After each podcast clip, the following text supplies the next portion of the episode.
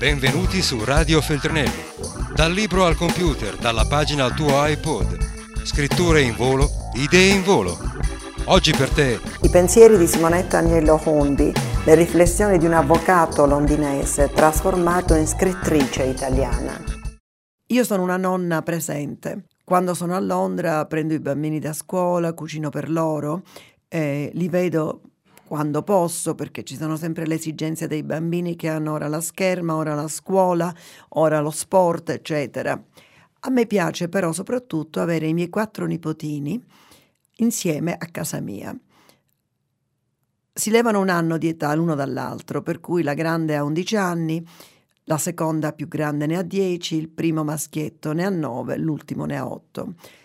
Vengono da due famiglie, sono figli dei miei figli, ognuno maschio e femmina. Sono un gruppetto unitissimo, io li chiamo gli honbini.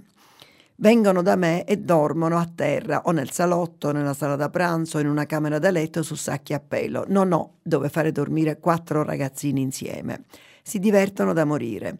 Prendono i sacchi a pelo, li preparano, sanno che si dorme lì. Quando si spogliano io pretendo che siano ordinati, a casa loro non lo sono, mettono le loro scarpe tutte insieme, che sia tutto pronto per l'indomani cucino per loro, ci sono sempre le polpette, o polpette di melenzane o polpette di carne, a volte faccio le patate fritte, spessissimo faccio per loro le verdure nostre, le insalate, il cavolicello con l'aglio e mangiamo insieme.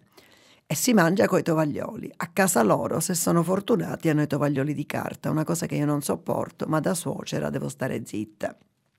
E parliamo un poco di italiano, poco, perché parlano nell'insieme inglese. Mi dispiace, ma come mi dice il mio figlio minore, mamma si dice madrelingua, non si dice padrelingua, e la madrelingua è quella delle loro mamme, delle donne inglesi, ottime, ma inglesi. Io non parlo molto con loro, li ascolto. È bella la loro conversazione.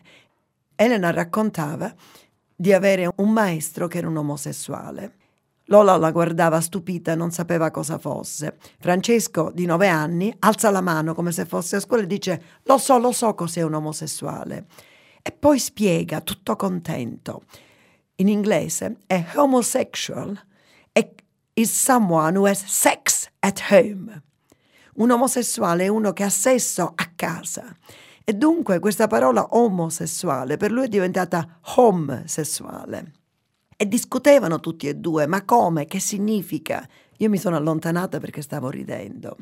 Altre volte parlano di gente che conoscono e sono lì tutto un gruppetto come se fossero un circolo di conversazione, chi la sa più lunga, chi critica l'altro, sempre discutendo tra loro ed è così che ho imparato a conoscere i miei nipoti, osservandoli. Radio Feltrinelli, tieni la mente a sveglia, non smettere di leggere. Resta collegato a questo podcast